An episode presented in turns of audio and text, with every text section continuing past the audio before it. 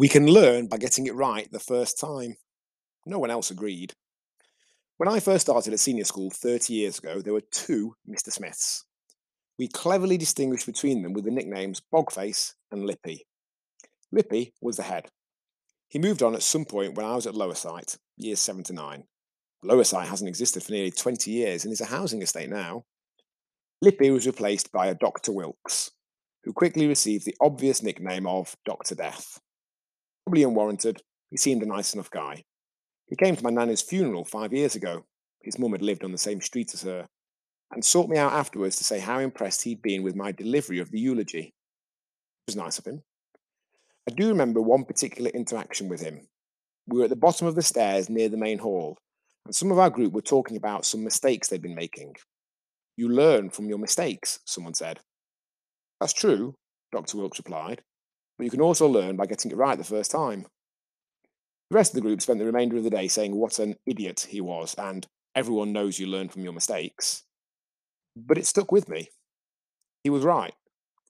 Mistakes happen and we can learn from them, but they don't need to. We can just get it right first time with a bit of thought and planning. As a species, we're prone to making mistakes, bowling into life and the day with little thought, things not quite working out as we'd like, getting to the end of the day feeling at best that it wasn't a great day. Where taking a minute or two to put some thought into what's most important for us to achieve, not just most urgent, how we want to feel, what resources, time, money, energy, etc., we might need to assign, how to set the day up so we stand the best chance of doing those things and feeling that way, will massively increase the chance of that happening. Couple of minutes setting up our day can mean we get a disproportionate benefit from the other thousand odd left. Or if we do make mistakes, if things don't quite go according to plan, do actually learn. Not repeat the same things again and again, Groundhog Day style. Every morning, I fill in the planner section of my journal. Every evening, the review section, highlighting the wins, assessing what went less well, and seeing what I could learn and put in place from that.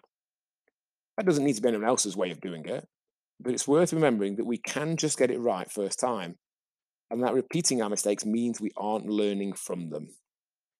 If you're ready to make the last time you made the mistake of undoing all that good work, the last time you'll make that mistake, here's the next step myrise.co.uk forward slash apply. Much love, John. Bogface was far worse. Hall.